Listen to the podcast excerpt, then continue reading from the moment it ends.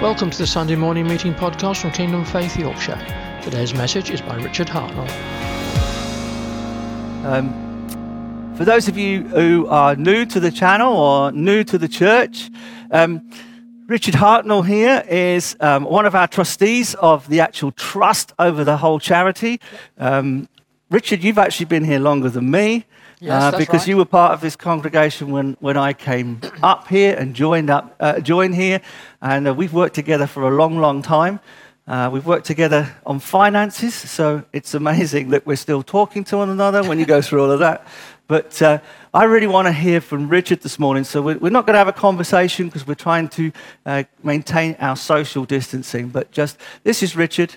He's a trustee. He's a great man of God. He's also a wonderful teacher of the word. So I'm looking forward to this this morning. Over to you, Richard. Thank you. Yay. well, good morning. Wow. That was a great time of worship. Thank you, band. You've done wonderful. And didn't Billy do good as well?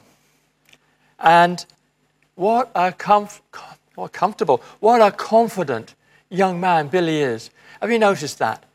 And the great Christmas tree behind as well. He was bringing us the story um, about the angel Gabriel coming in to give the message of good news to Mary.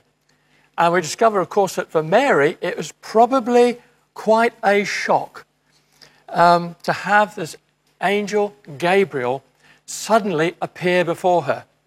I mean, you realize, of course, that the angel Gabriel, um, he was uh, an angel who he spoke to Zechariah just a few months before, and he um, said to Zechariah, I am an angel who stands in the presence of God. And therefore, he has the ear of God. And it turns out that Gabriel is one of only two angels, I think it's right, who are named in Scripture. The angel of the Lord appears many times. Gabriel himself only appears about, or is named rather, three times in Scripture. Um, he's named to Daniel, to Zechariah, and of course to Mary. And what happens is that each time he comes, he gives a message that is just going to transform history. It's introducing a change in history. And so, what I'm going to do right now is I'm going to go back and read uh, the account of Gabriel's or Mary's encounter with Gabriel. Um, it's Luke, of course, Luke's Gospel, chapter 1, verses 26 down to 38, I think. Um, in the sixth month, the angel Gabriel was sent from God to a city in Galilee named Nazareth. It was a small city then, a bit larger now. And he was sent to a virgin betrothed to a man whose name was Joseph of the house of David. And the virgin's name was Mary. And he came to her and said, Greetings, O favored one, the Lord is with you. But she was greatly troubled at the saying and tried to discern what sort of a greeting this might be. And the angel said to her, Don't be afraid, Mary, for you have found favor with God. And behold, you will conceive in your womb and bear a son, and you shall call his name Jesus. He will be great, and he will be called the Son of the Most High. And the Lord God will give to him the throne of his father David, and he will reign over the house of Jacob forever, and of his kingdom there will be no end. And Mary said to the angel, How will this be, since I'm a virgin? And the angel answered her, The Holy Spirit will come upon you, and the power of the Most High will overshadow you. Therefore, the child to be born will be called Holy, the Son of God. And behold, your relative Elizabeth, in her old age, has also conceived a son. And this is the sixth month with her who was called barren. For nothing will be impossible with God. And Mary said, Behold, I am the servant of the Lord. Let it be to me according to your word. And that's an amazing story of an encounter with an angel. Now, Mary, what do we know about Mary?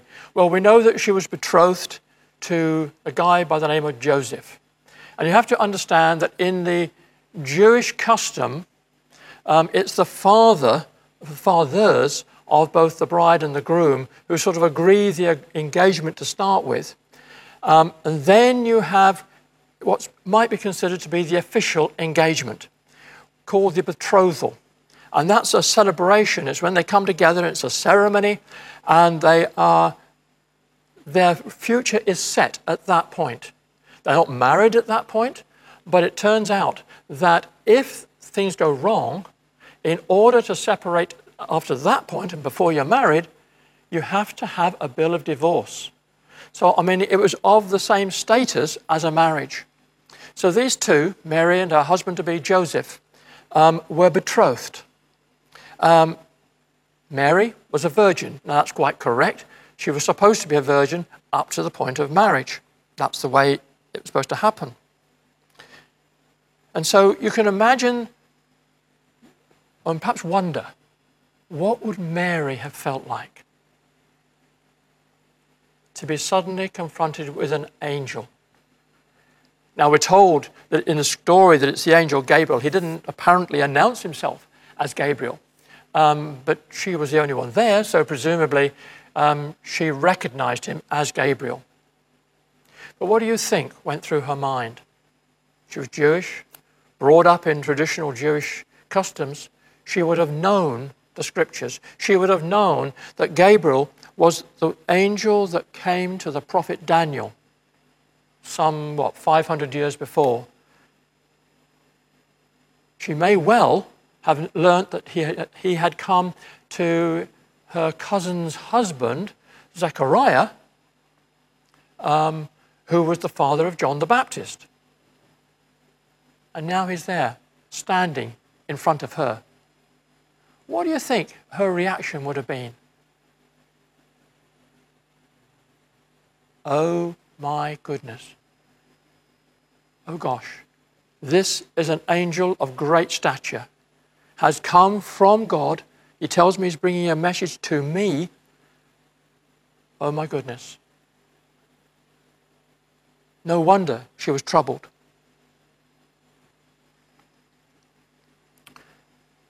So, Gabriel, in fact, each time Gabriel comes to somebody, he has to say, Do not be worried, don't be fearful, it's okay, I'm only going to talk to you. And so, Gabriel, on this occasion, now talks to Mary and tells her about the child that she is going to bring. She, he tells her that the baby will be great and will be called the Son of the Most High. Now, I mean, that's a phrase for the Son of God. And you can imagine by now she's starting to think, uh oh, this is something big. This is not just you know, an angel appearing to me and that's it. No, this is going to be something that is going to have earth shattering consequences. Now, Mary, of course, would also have known um, about the coming of the Messiah, the promises that were there. I mean, she would have known Isaiah chapter 11 and verse 1, where it says, There shall come forth a shoot from the stump of Jesse. Now, Jesse was David's father, uh, and, and she's been told already that the child is going to be of the line of David. And this Isaiah 11, verse 1 goes on, And a branch from his roots shall bear fruit. She have also known about uh, Jeremiah chapter 23 and verse 5, where Jeremiah said, Behold, the days are coming, declares the Lord, when I will raise for David a righteous branch. Both of these, you see, are references to the first coming of Jesus. So we're looking at this message that comes to Mary about the first coming of Jesus. But Jesus is only on earth for a short period of time. So, is there more? But there's a bit more to the story about this um, Mary having this child, this child Jesus, because it didn't come without a challenge to Mary herself. We read in uh, the second chapter of Luke um, that when the baby had been born, and Mary and Joseph were taking the baby to the temple to be presented um, very soon after the birth, um, at a time of the, of the time of purification. It's a presentation, it's sort of a, a celebration, a confirmation, but it's also a dedication because you're dedicating the child to God. But while they were there, there was a devout man by the name of Simeon. And he came up to them, giving glory to God for the baby. Uh, and then he addresses Mary, telling her that the baby Jesus was appointed for the rising and the falling of many in Israel. In other words, it wasn't going to be easy for him. He was going to get opposition. But Simon also said to Mary that a sword will pierce your own soul too. And that was an indication that it wasn't going to be easy for Mary all the time either. Now, we need to remember, of course, that the Jesus' first coming, he came as a Savior. He came as Savior of the world, which he accomplished through the death on a cross, his, res- his uh, burial, his resurrection, and his ascension into heaven. And it's that fact um, by which we're now saved uh, as we recognized our sinful states and cried out to Him in repentance, asking Him to come into our lives as our Lord and our Savior. It's something that everybody in the room here with me right now, we have done. And so, therefore, we can rejoice that we are, can be called children of, of God. But you see, if you are realizing as you're sitting there at home or wherever you are that you've not yet made that step yourself, then may I encourage you, may I urge you to make that step today, to make Jesus the Lord and the Savior of your life. But to come back to the story, there's something interesting about what Gabriel also said to Mary that I want to show you. Back in Luke chapter, chapter 1 again, verses 32 and 33, um, where Gabriel said, if you remember, that the Lord God will give to him the throne, the throne of his father David, meaning King David. And he will reign over the house of Jacob, that means Israel, forever. And of his kingdom and of his, there will be no end. You see, the whole thing is actually something much bigger than just Jesus' first coming for those few years. He's talking here about something that Jesus is going to be involved with that is eternal. It's never ending. That's way beyond those first few short, uh, try again. That's way beyond those first few short years of Jesus' life, those 33 years or whatever it was because this is taking us into the realm of what is to come. So far as Mary was concerned, but also so far as even we are concerned. He's going now to be able to come and rule and reign on earth in a way that he was never able to when he was here the first time. And what God is putting before us now is a, to come into the hope of that understanding that yes, Jesus is coming back again. And he's coming back um, in a way that's different to the first time. And we can join in the hope that God puts before us in that. Now, you know, hope, um, something I realized the other day, it's, it's obvious really, but hope is always a looking forward. Hope is not something that you can say, Well, I hope I had a good breakfast this morning. Because you know the answer to that. You know you either did or you didn't. You know whether it was good or not so good. Now, you might well be now thinking, hmm, I'm hoping I'm going to have a good lunch or a good next meal. Now, hope for us most of the time um, is for us in the earthly realm here, it is a, um, a wishful thinking. I hope it's not going to rain when I walk home today after the service. You know, it's, it's always a looking out for something that you perceive as being beneficial to you. But there's biblical hope. And one of the best definitions I have ever heard of biblical hope, I heard it many, many, many years ago um, at a YWAM weekend conference. Um, and it was this that hope is a confident expectation of something good. So, how do we, can we get that confidence to hope in what Gabriel was talking about? Well, the answer, of course, is very much yes, we can. you see, Jesus is coming again. And this is something we can, we can actually look forward to.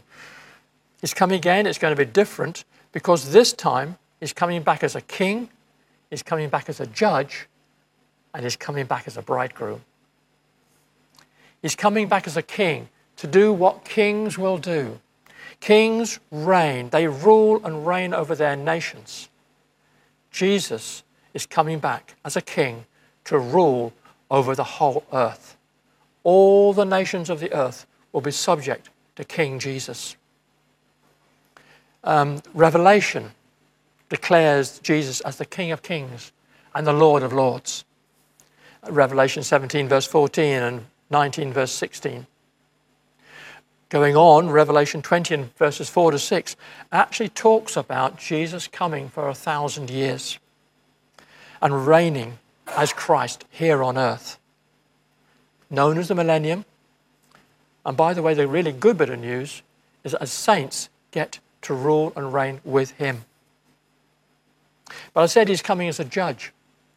He's coming as a judge to judge the dominion of sin in both the physical realm and in, and in the spiritual realm. And he's going to bring sin to an end. Excuse me.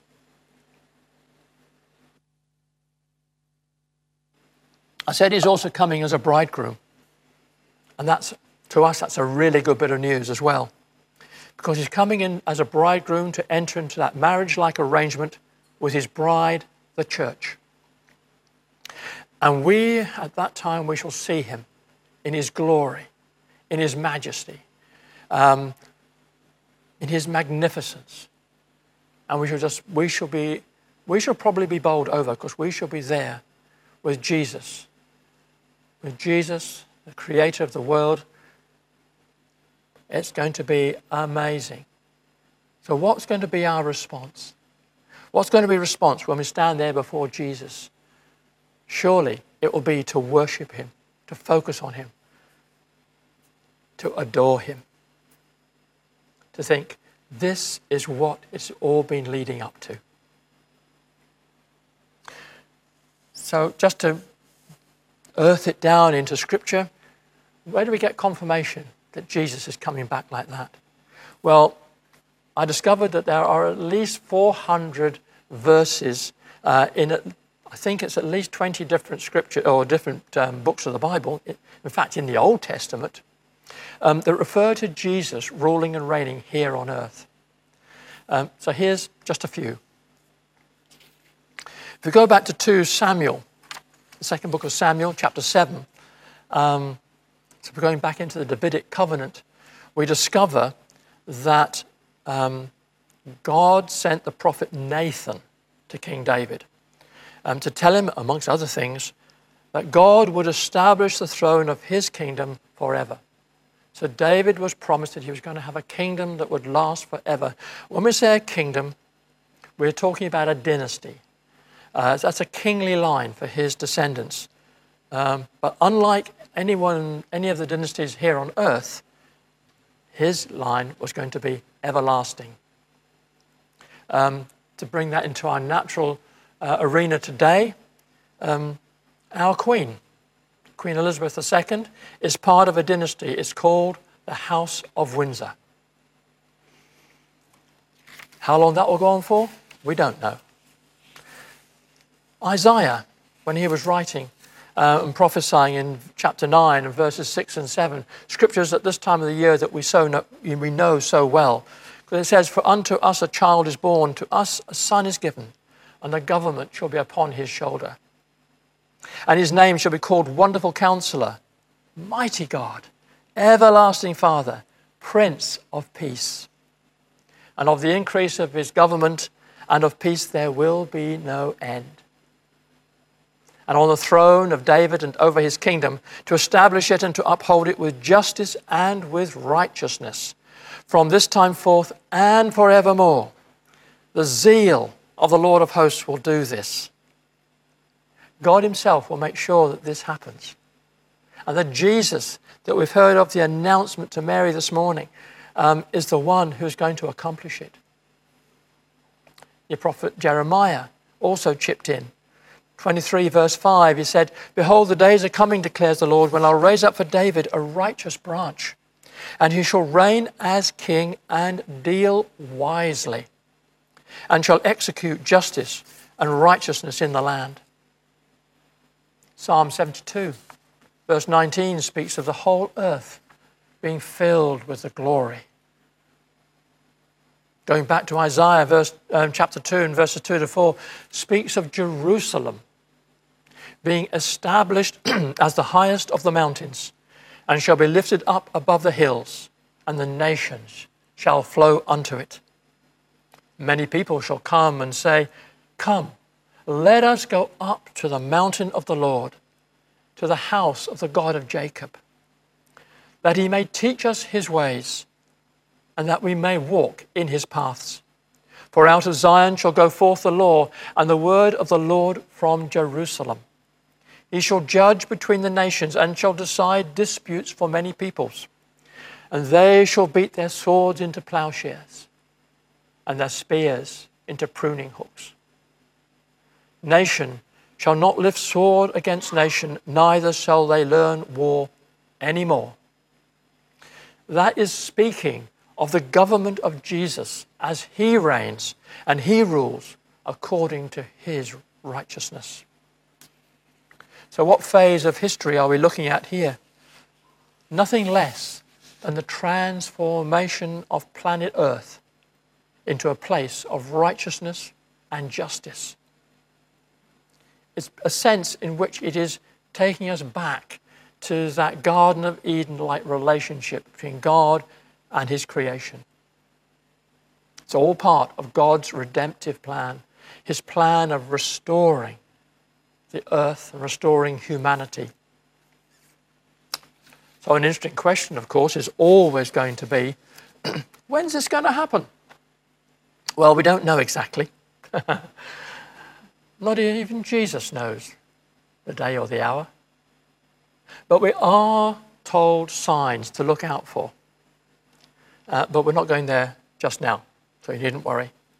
Um, and here's the advert bit because it just so happens that the next episode of the one story teaching series that's in sort of being prepared right now will be looking at the prophet Daniel. Um, so maybe you might want to join in watching. Uh, if you haven't already, I suggest you go back and start at the beginning with the introduction and work your way through. You'll find it on YouTube. Uh, on the Look to North channel, that's if you're looking at us now, that's where you found us. So it's on the same channel. Just go to the playlist and look under one story. Advert over. What, what, now you see, let's go back to Gabriel. Gabriel coming to Mary. And the, the complete story that is given us about Jesus coming as Savior and Jesus coming as his other things, as the king and as the judge and as, the, as, a, as a bridegroom. What was he doing? He was just um, echoing the thrusts of the prophetic pronouncements throughout the whole of the Old Testament about God, Jesus coming back to earth um, to bring the history to a, a conclusion. He was looking forward to the point in history where God was going to reign over the whole earth, when He brings righteousness and justice onto this earth and eradicates the dominion of sin in both the physical and the spiritual spheres of life. Why? You see, God has wanted and still wants to come and dwell with his people. He came and he dwelt in the Garden of Eden. He came and related to Adam and Eve, and it was natural as if you and I were just in front of each other. Um, God came down to dwell amongst his people in the tabernacle at the time of um, Moses in the desert there, when the Israelites had come out of Egypt and were working their way across the, the desert prior to going into the promised land. God came and dwelt with them in the temple, in uh, Solomon's temple. Not, uh, yes, in Solomon's temple. No, not, yeah, Solomon's temple. Um, we read about his coming in Ezekiel. In chapter 1 of Ezekiel talks about his coming, and we realize he's coming on that chariot thing of, uh, a throne seated on um, char- chariots of fire and wheels that intersect and, and angels and all sorts going on. And you think, my goodness, this is something awesome. But it talks about him coming into the temple. Ezekiel actually also records that God left the temple um, but God wants to come back. He came back as Jesus onto this earth and dwelt with us here. And the scripture is now telling us that God is wanting to come back and dwell with us here on earth in the future.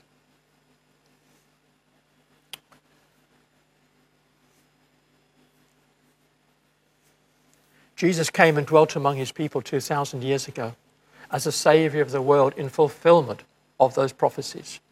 So we can be confident that He's going to come again as that King, as that Judge, as that bridegroom.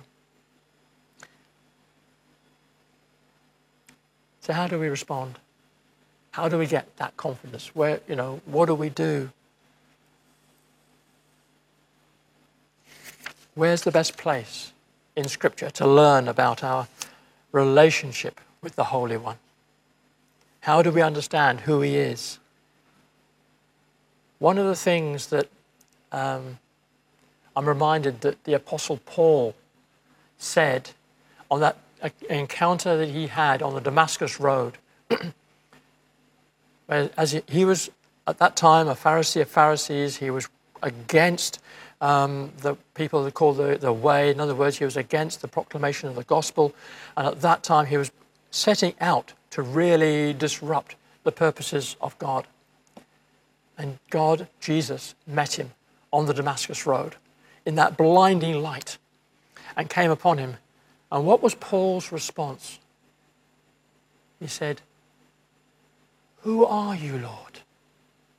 Who are you? I mean, he was a, he was a teacher of teachers. He could do this, all this study far, far better than I ever could. Um, but yet his, his cry of his heart is, Who are you, Lord? And as we live our life on this earth, we're looking to understand who Jesus is, who God is.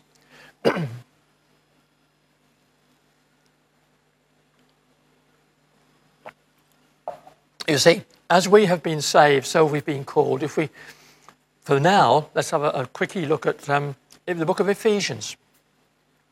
Um, Paul's letter to the Ephesians.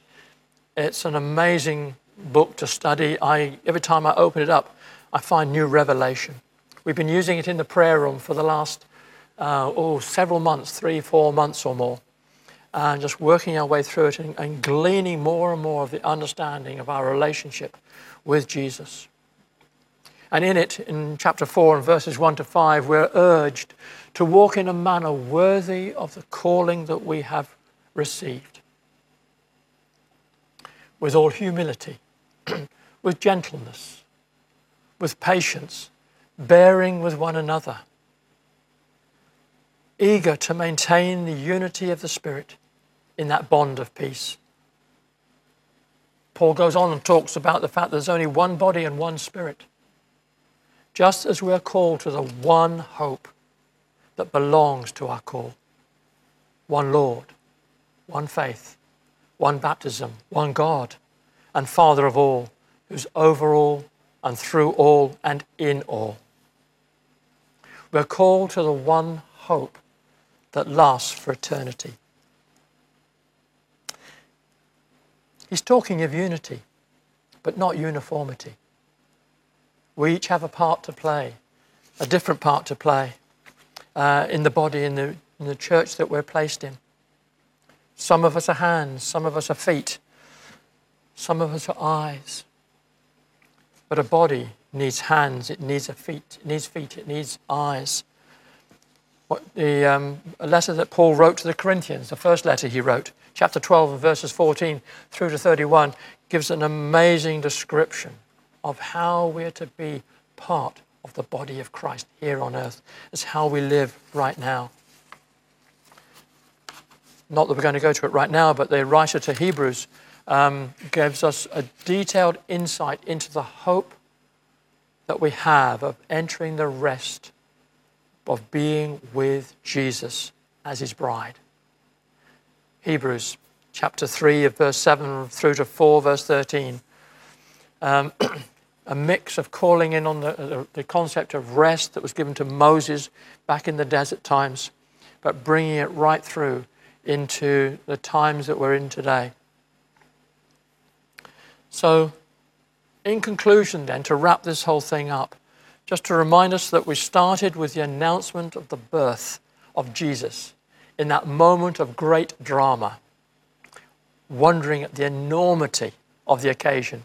We've seen how there was so much more than just the simple announcement of the coming of Jesus, the coming of a child.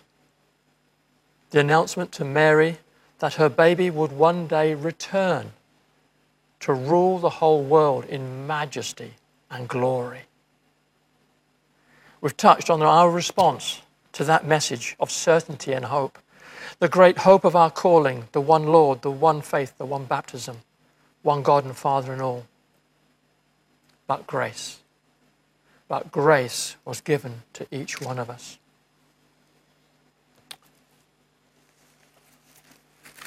The writer to the Hebrews in uh, chapter 12 and verses 1 and 2 describes Jesus as the founder and the perfecter of our faith.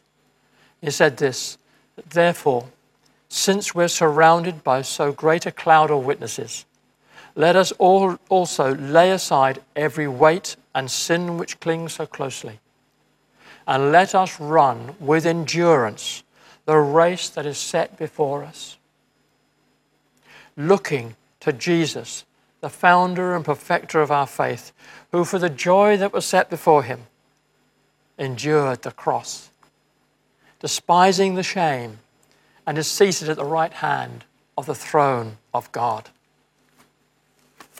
So, Father, right now, as we come to the end of our time together this week, Lord, we just thank you that your presence has been with us here right now. And Father, I just thank you that the words that we you have brought through me and through others today, Father, will ricochet through our minds and our thinking this coming week. That, Father, we will reflect upon what Jesus has done for us in the salvation that we can now stand in the good of. We thank you, Father, that you have given us that one hope, that hope that is eternal, that looks forward to your return to your return in glory, in beauty, and in majesty. And Father, we look forward also to that time when we shall be united with you at the marriage supper of the Lamb and be with you forever and ever and ever. Amen.